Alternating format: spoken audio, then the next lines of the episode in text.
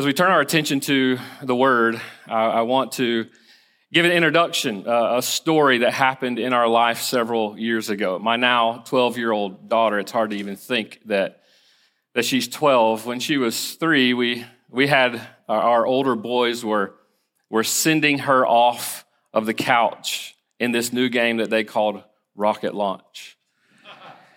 And as foolish as children can be, she has her turn and they send her off. I was at work, so about 30 minutes away, and I get a phone call feverishly afraid that something had gone badly wrong. She breaks her arm.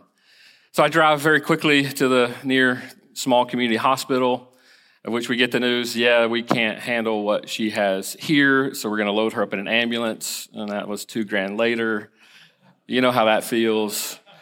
And so I'm chasing, it was an opportunity to drive fast, that was quite fun, behind the ambulance back up to Fort Worth to find out later that she had to have surgery to get pins and screws in her elbow. I'm thankful for doctors who can diagnose. I'm thankful for doctors who can give remedy to the problems that we have biologically. I'm grateful that as they diagnosed her with a broken arm, that they did not give her chemo. In the same way, if someone has cancer, I'm grateful that they don't put a cast on them.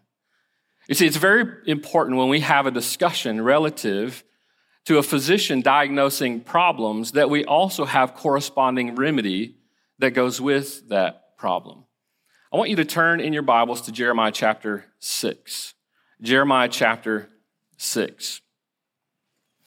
I want to speak to you this morning on physicians of the soul. Physicians of the soul. And as I speak to you about shepherding and about caring for the flock, this is an important statement. It's sort of in the New Testament, the way in which Paul addresses husbands, where he tells us that we are heads of the house. That's not suggestive. He's saying you will be a good one or a bad one. It's much the same way that we see in the scriptures that shepherds are presented as those who are to care for the flock. That you are called to be a physician of the soul. The question is not, are you a physician? Are you a good one or a bad one? Can you truly and genuinely diagnose the vexations of the human soul according to the word to give proper remedy? And I want to follow this motif from the Old Testament of shepherding. I think it's quite instructive for us as this is followed out, not just here in Jeremiah, but also in Ezekiel 34, presenting the Messiah who would come, as John declares, as the good shepherd, the one who would mend our broken hearts. And we see this running throughout the New Testament, and we are called to be under-shepherds of this great shepherd. And one of the things that we see here in Jeremiah is the neglect of shepherds, the shame of shepherds. What we find in Jeremiah before we get to chapter 6, it's a difficult situation. They have been ruled, Israel and Judah have been ruled by the Assyrians, and there is pending doom, and Jeremiah is called to go and tell them of this doom that is coming, this judgment from the Lord. Not quite the ministry that we would want to sign up for, but this is the ministry to which Jeremiah has been called as a physician of the soul. And he instructs us, I think, on how we are to be physicians of the soul as well. What we see is a neglect of the Word of God, a neglect of the responsibilities of the shepherds, and that leaves the people of God vulnerable and susceptible. And so as we look into God's Word, Jeremiah chapter 6, I want to pick up the story in verse 8. The Bible says this, "Be warned, O Jerusalem, lest I turn from you in disgust, lest I make you a desolation, an uninhabited land. Thus says the Lord of hosts, that they shall glean thoroughly as a vine, the remnant of Israel, like a grape gatherer passes your hand again over its branches. To whom shall I speak and give warning that they may hear? Behold, their ears are uncircumcised and they cannot listen. Behold, the word of the Lord is to them an object of scorn, and they take no pleasure in it. Therefore, I am full of the wrath of the Lord. I am weary of holding it in. Pour it out upon the children in the street and upon the gatherings of young men also. Both husband and wife shall be taken, the elderly and the very aged. Their houses shall be turned over to others, their fields and wives together, for I will stretch out my hand against the inhabitants of the land, declares the Lord. For from the least of these to the greatest of them, everyone is greedy for unjust gain, and from the prophet to the priest, everyone deals falsely. They have healed the wound of my people lightly, saying, peace, peace, when there is no peace. Were they ashamed when they committed abomination? No, they were not ashamed at all. They did not know how to blush. Therefore, they shall fall among those who fall. At the time that I punish them, they shall be overthrown, says the Lord. Verse 16, thus says the Lord, stand by the road, look and ask for the ancient paths where the good way is, and walk in it and find rest for your souls. Let's pray. Father, we ask this morning that you would grant us wisdom from your word. Help us to see, Lord, this pattern.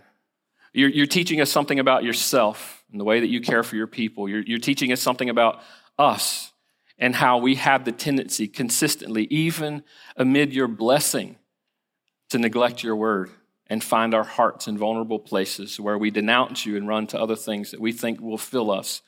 So, Father, grant us wisdom, we pray this morning, as shepherds that we shepherd well, as those preparing to be pastors that we would learn how to shepherd people well according to your word in a protective way, in an encouraging way, in a way that builds up and strengthens them to endure this world that's so cursed by sin. God, give us grace and wisdom today, we pray. In Christ's name, amen. What we see, I think, unfold in this passage is really a healthy picture of what I would call symptoms, causes, and remedies. To speak of that in terms of a physician's language, just like my daughter, there was a problem. We saw symptoms. She was screaming uncontrollably. Now, she's sort of a wild child. She has fun. She's very energetic. It was not unusual for her to be running around and having a great time. It was very unusual at the continual sobbing and the talking of her arm hurting and not being able to function. Those were symptoms, but we couldn't see inside the arm. We needed a physician to help us to understand that, to see distinctly what was happening and what needed to be given as a remedy to put her arm back together. The job of pastors and shepherds is much the same way. What God does here is he indicts the work of the shepherds through the prophet Jeremiah. And what we see are a series of symptoms that I think we can diagnose and begin to understand. What we see is an explanation of the causes, the particular causes that led to these symptoms that we're seeing in the people of God, a neglect of the Word of God, a love for other things. And as we see the causes, what we find out is through the prophet Jeremiah, the Lord gives a remedy. He calls them back to himself. Now, what God had been doing in chapters 1-5 is he was calling them back to repentance, explaining exactly what they had done in the neglect of God's word and God's way. They were using now the blessing of the Lord for themselves, not using themselves to be poured out because of the blessing of God. God had called them to repentance, but in chapter 5, there's a turn, there's a shift. And Jeremiah is now driven in such a way to say that he is going to now preach to these people and they will not have an ear toward repentance. I want to first discuss the symptoms that we see. We see a neglect of the people to hear the word of God. Look at verse 10. The prophet Jeremiah says, to whom shall I speak and give warning? This idea of warning is to admonish them, to tell them the truth about what's happening. But his lament here is that there's no one that has ear to hear the warning that God would have to say to them. The way he describes this is very familiar language, not just here in the prophets. It's very abundant in the prophets, but it's also driven into the New Testament as well. This is what the Bible says, behold, their ears are uncircumcised. They cannot listen. And behold, the word of the Lord is an object of scorn. How did we get to such a place to where the people of God now have ears that are uncircumcised? He's not saying they don't have ears to hear. He's saying they have ears, but they cannot hear the word of God. How did they come to such a place to where now the word of the Lord is an object of scorn? If we do a cursory overview of Jeremiah up to this point, he tells us how the people got here. 1:16, he says, "And I will declare my judgments against them for all their evil in forsaking me. They have made offerings to other gods and worshiped the works of their own hands." 2:5, he says, "What wrong did your fathers find in me that they went far from me and went after worthlessness and became worthless?" 2:8, "The priest did not say, 'Where is the Lord?' Those who handle the law did not know me. The shepherds transgressed against me. The prophets prophesied by Baal and went after things that do not profit." 2:13, "Has a nation changed its gods? Even though they are no gods, but my people have changed their glory for that which does not profit. Be appalled, O heavens, at this. Be shocked. Be utterly desolate, declares the Lord. For my people have committed two evils. They have forsaken me, the fountain of living water, and they have hewed out cisterns for themselves, broken cisterns that can hold no water." 2:19, "Your evil will chastise you, and your apostasy will reprove you. Know and see that it is evil and bitter for you to forsake the Lord your God. The fear of me is not in you, declares the Lord God of hosts." Now, I would describe this as a pattern of humanity. Unfortunately, I think this is a pattern that's not specific just to the people of Israel. I think this is a consistent cyclical pattern that we see that's a part of us as humanity. One of the things that Jeremiah teaches us is about God and who he is, and that he does not tolerate those who do not fear him. The other thing that we learn from Jeremiah is a little bit about ourselves and the wickedness that we have in our own heart, even being declared as the people of God, but living in the fear of other things rather than the fear of God. And these ideas have consequences. These pursuits, these hopes that we pursue outside of God have consequences. And this story helps us to see what some of those consequences are.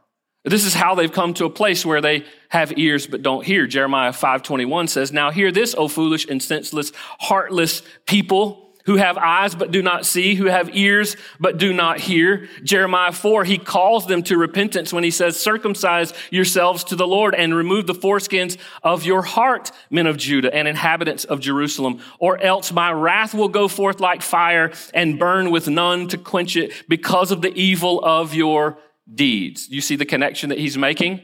He's diagnosing the symptoms of the deeds that were coming outside of them, but he says the problem exists in their hearts because they are uncircumcised and cannot hear the word of the Lord, and therefore they do not fear him. The same story is given in Psalm 115 to show the consistency of who we are as people and how we operate.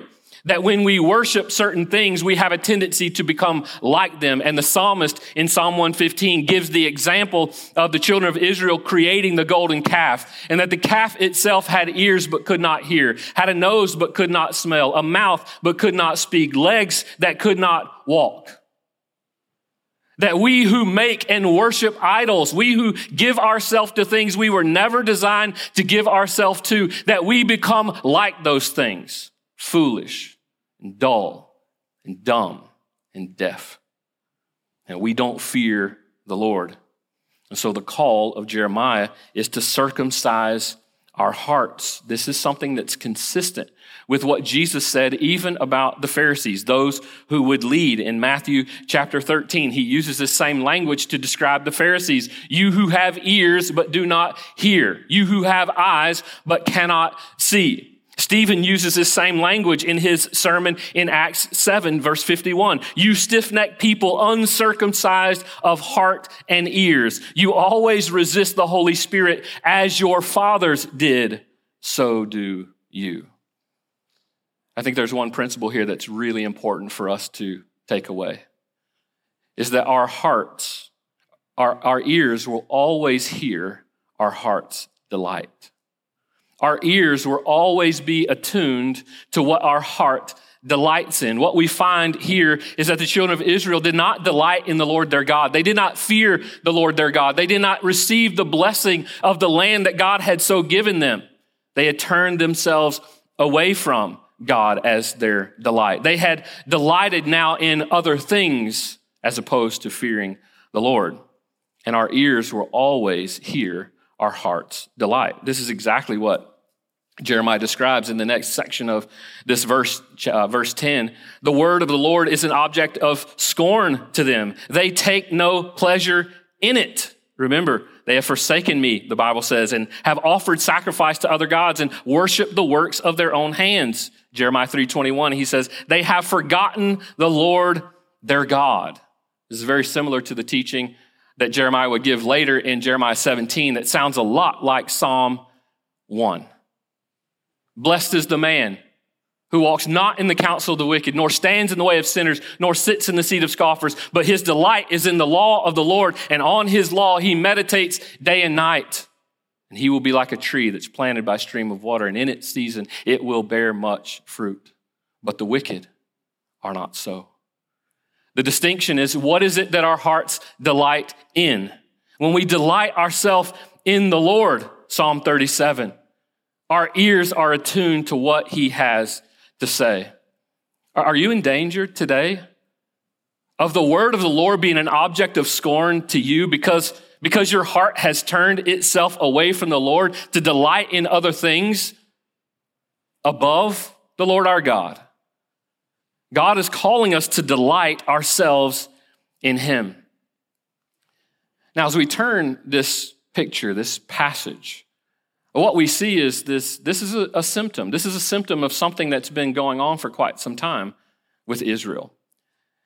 And I would caution us as those who lead, those who are preparing to lead churches, those who are called to shepherd, those who are responsible, as James 3 gives a stricter judgment, a warning to those who would stand and teach God's people. Because there's significance in the ways in which we teach people. When we neglect to teach the word of God, people are vulnerable. I know there's a lot of talk today about spiritual abuse, about pastors abusing, and we need to be careful because the Bible warns of two ditches in our responsibility as those who are in authority, those who speak the word with authority, those who are called to lead the church.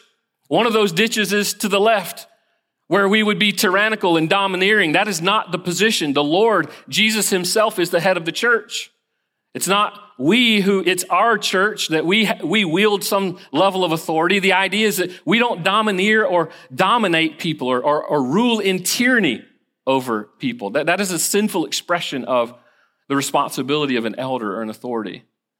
But the other side, the other ditch that we see, we have to be cautious of as well, is because of the fear that we see in the culture in which we live, that we neglect to tell people the truth of what God's word says.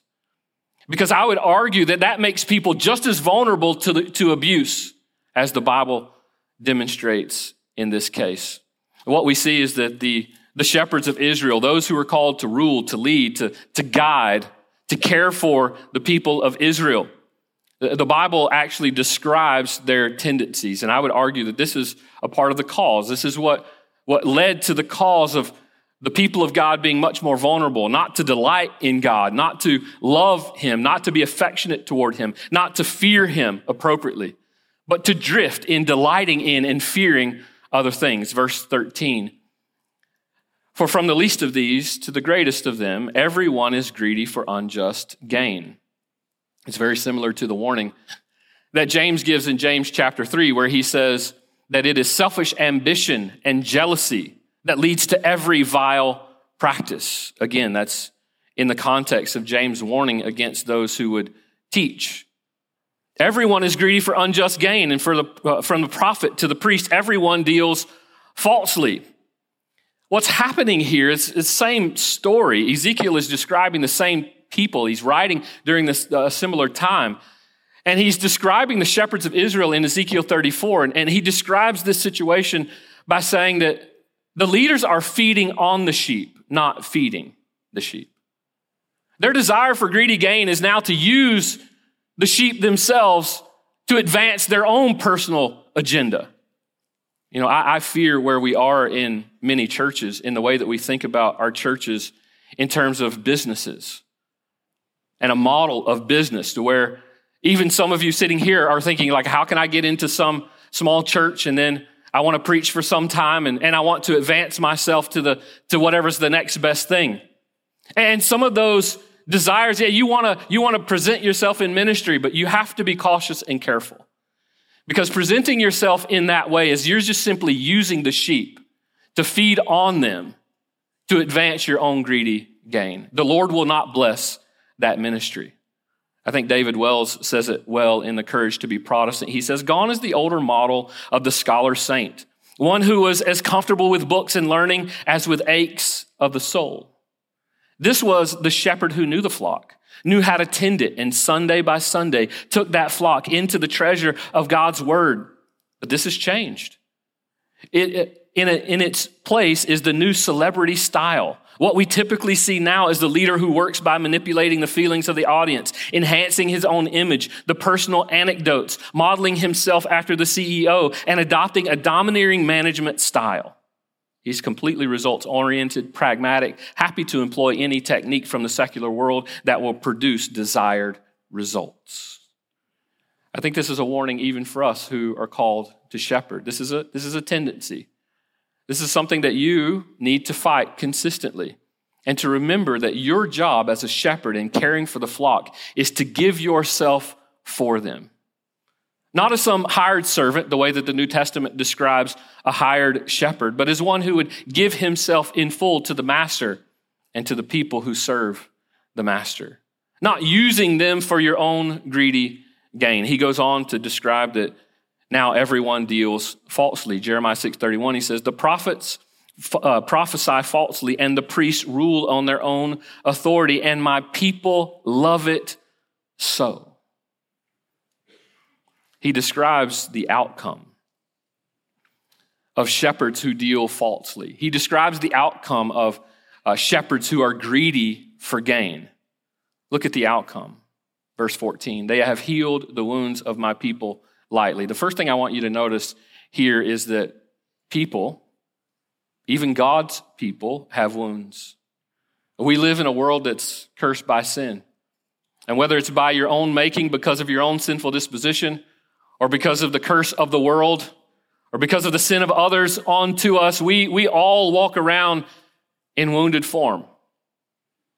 The Bible never dismisses the fact that we're wounded people. We're broken people. In fact, one of the primary missions of Christ, the Bible says, as shepherd, is to heal the wounded hearted, the broken hearted.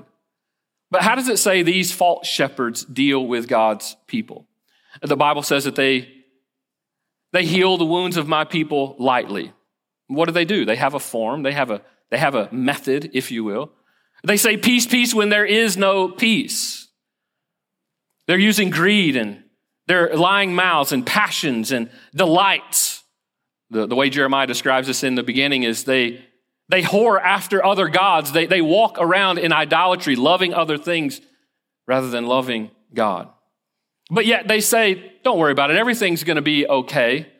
You can be at peace," when in reality there was no peace. Why? Because peace is found in one place. Peace is not a feeling. Peace is a person. Peace is not a place. It is a position in the Lord Jesus Christ that we walk at peace with him. Listen to Calvin in his comments here on Jeremiah. They, talking about the prophets and the priests, had healed the wounds of people, but it was no cure. When the evil was increasing, they were like the unskillful who by rashly applying false remedies cause inflammation, even when the disease is not serious. Or like those who are only bent on easing pain and cause the increase of the disease within, which is the more dangerous, as it is more hidden. This is not to heal, but to kill. They were executioners, not physicians. The Bible goes on to describe that they healed the wounds of God's people lightly or superficially. What does he mean when he says superficially? Is they're offering remedy?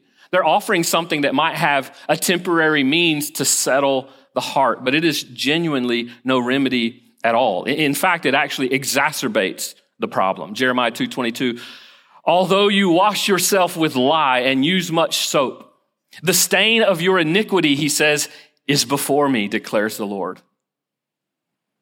I remember when I was young, My mom, whenever I would have a fever, maybe you had this experience.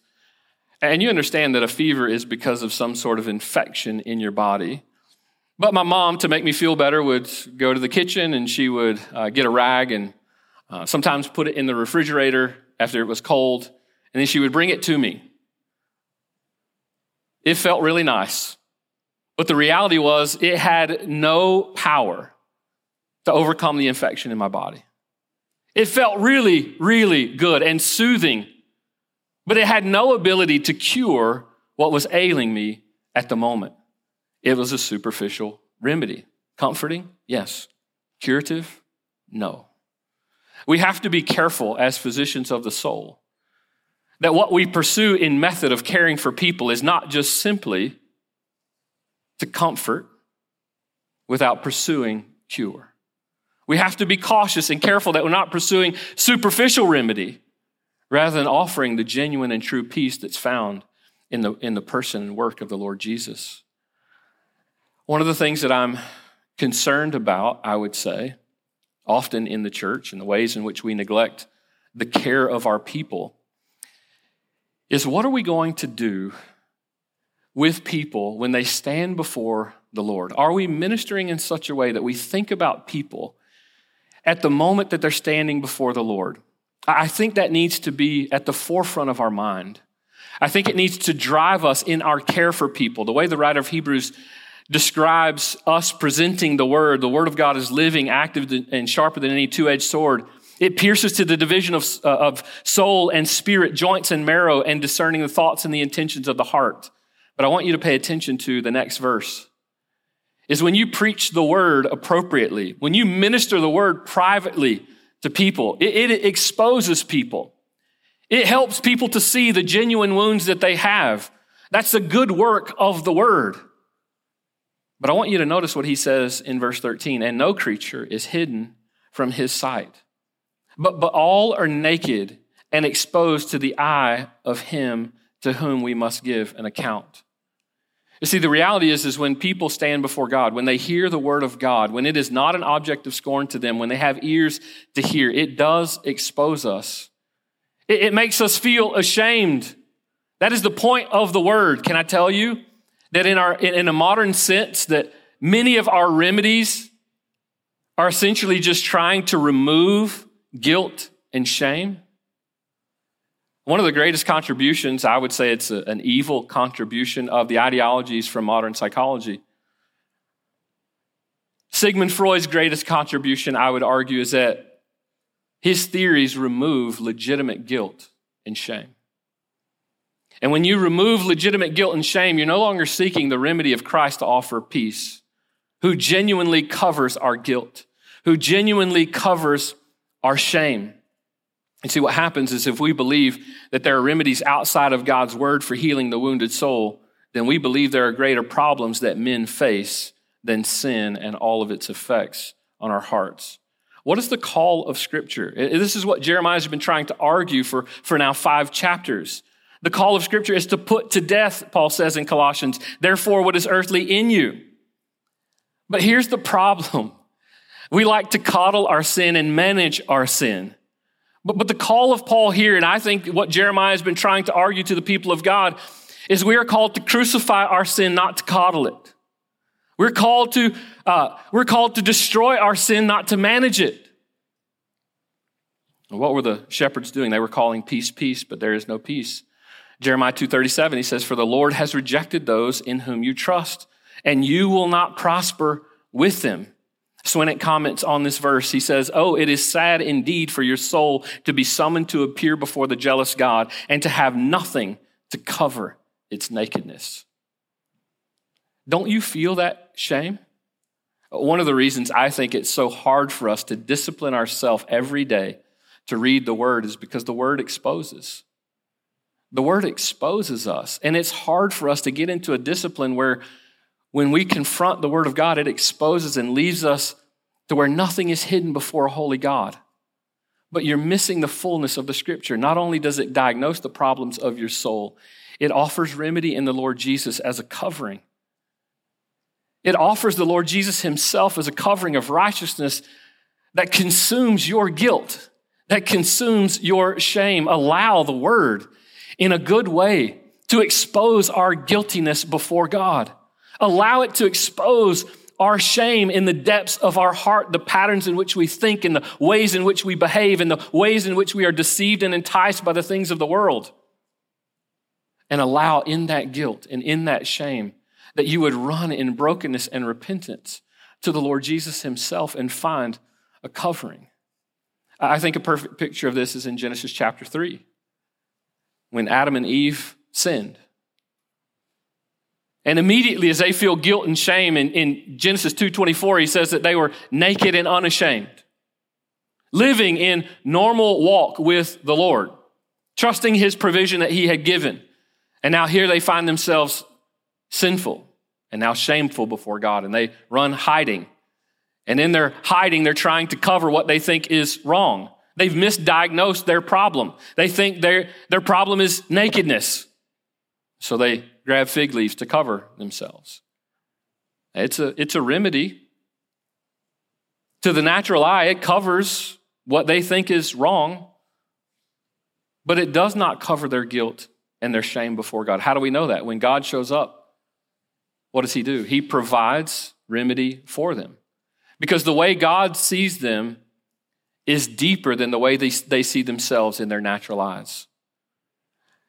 Physicians of the soul, I want to tell you, you need to be cautious not to have the lens of the world in the ways in which you see people, because it will cause you, just like Adam and Eve, to misdiagnose the problems of people, offering, just like the shepherds of Israel, superficial remedies that seem to cover, that seem to work, that seem to pursue peace, but there is no peace at the end of that remedy.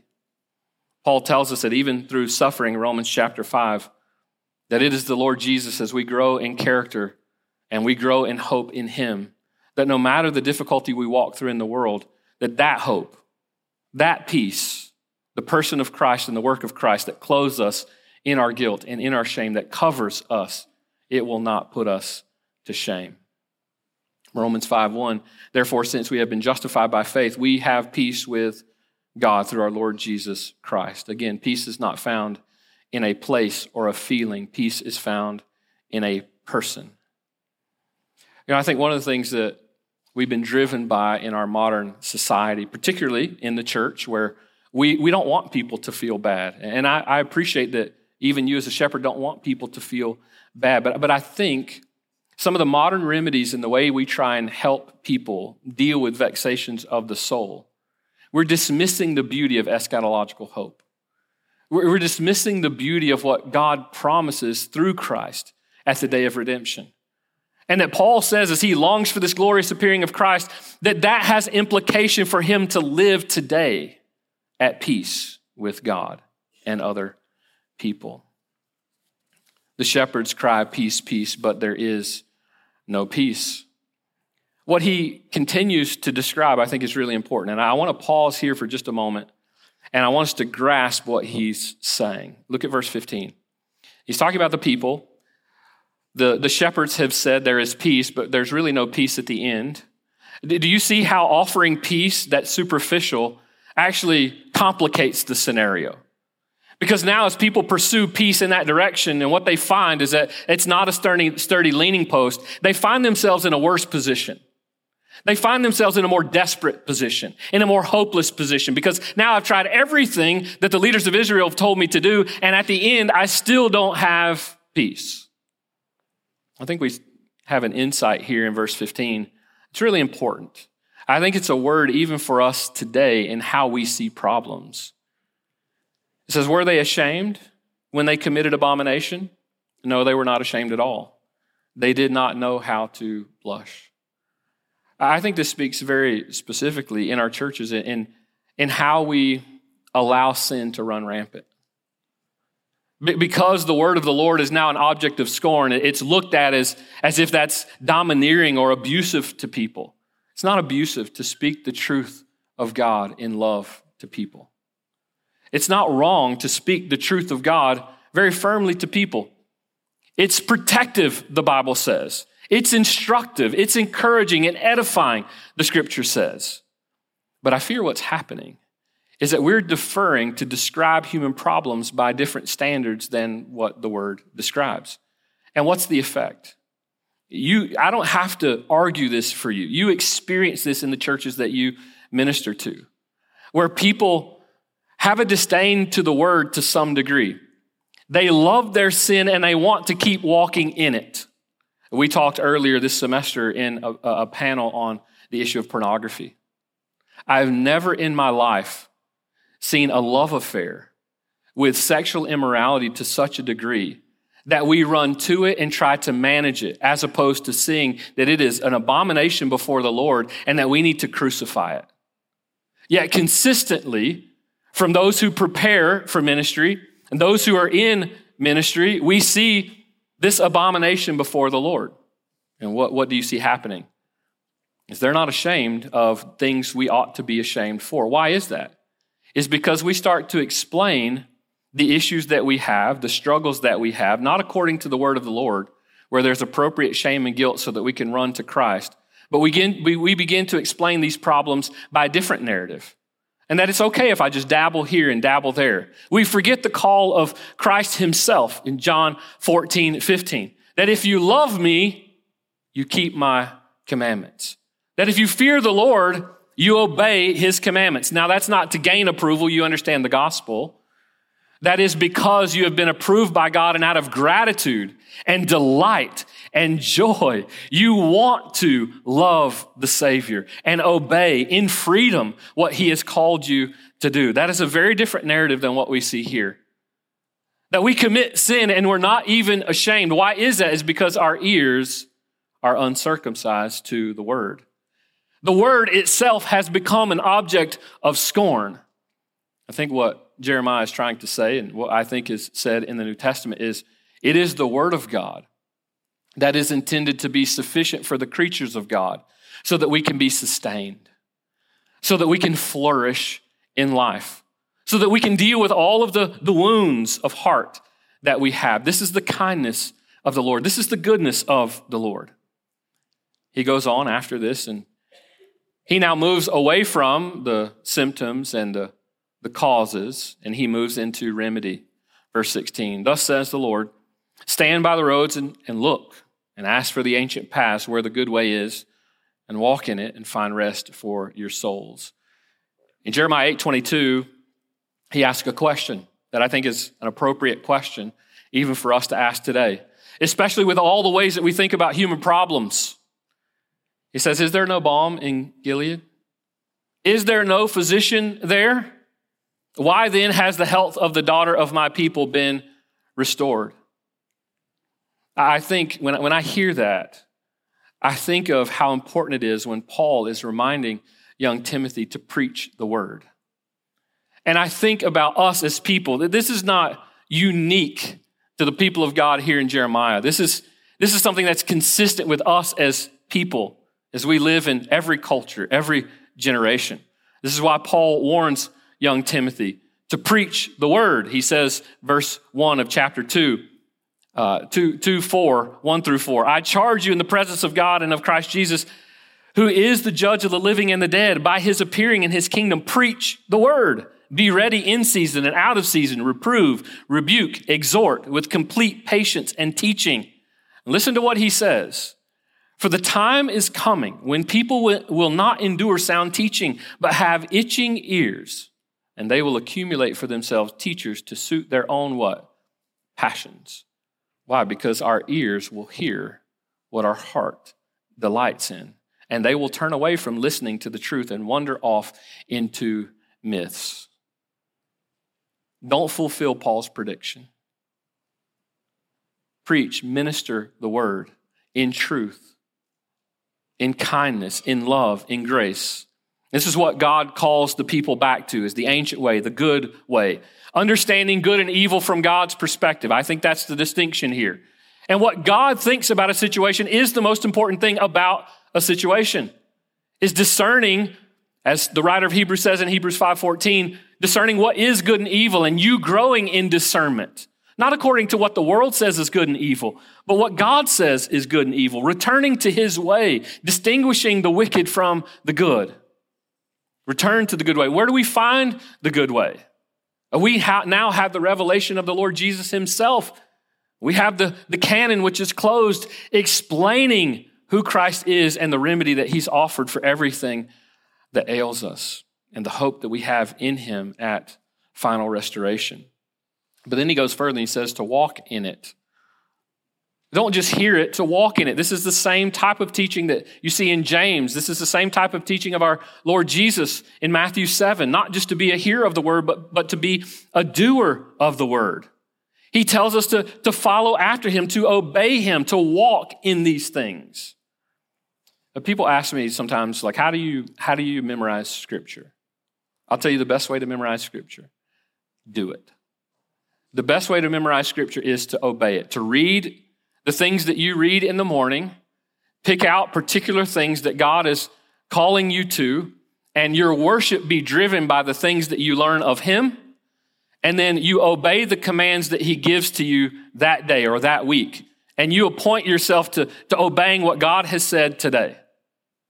Not just to be a hearer, but to be a doer, to learn to walk in it. You want to see the way God sees, you want to understand and discern evil in a very wicked day, walk in the ways of the Lord intentionally. Hide the word of the Lord in your heart by doing what the word calls us to do. Pastors, physicians of the soul, you want to help your people? Help them to see according to the word of the Lord. Teach them the word and then disciple them, teaching them to obey all that Christ has commanded them to do, to walk in it. It's the same story. And then he says, and you will find rest for your souls. Everyone's looking for rest. Everyone's looking for peace. Everyone's looking for a soul that's not in upheaval because of what's happening in the world or what's happened to them. And the Lord claims domain from his word and what he provides, that he gives rest for our soul. Jesus picks up on that in Matthew chapter 10, or Matthew chapter 11, 28. Come to me, all you labor and heavy laden, and I will give you rest. That's not the domain of someone else. It's not the domain of a professional out there. Pastor, this is our domain with the word of the Lord, that we minister the word of the Lord in such a way that we call people to Christ himself so that they can truly and genuinely find rest for their souls. I'm going to give you three quick applications and then I'm done. One of the things that you see here is that the shepherds, acting falsely, were using people for their own gain. I want to encourage you in our day and age and the ways in which we think about church that people are not a hindrance to your ministry. They are your ministry. Don't think that people are a means to get what you want or a stepping stone in some other direction. The people that God gives you, that he entrusts to you, they are your ministry, to be faithful to him. Hebrews 13:17, I want to remind you that you will give an account. In the same way the Lord is holding these shepherds responsible, you will give an account. Hebrews 13:17, the Bible says, obey your leaders and submit to them, for they are keeping watch over your souls as those who will give an account. Now, however you sort out what you think Hebrews 13:17 means, just know this, Pastor, the ways in which you care for the flock and how you care for the souls of people and you keep watch over them, you will stand before God and give an account. The last thing that I'll say is that when you shepherds neglect the ministry of the word, it makes people vulnerable. Protect the flock. Care for the flock by the ministry of the word, both public and private. Father, we're grateful for the time we get to spend together. We're so grateful that you offer remedy. You give us clarity on how to see and understand people. You give us a way. You're so kind that even in our sin, you call us back to yourself. Thank you for your grace and your mercy. Help us, Lord, in the face of a difficult culture, people who hate the things of God, who hate the word of God and the truth of God, that we would be bold and love people enough to speak the truth in love. May it be so among us and in our ministries in Christ's name. Amen.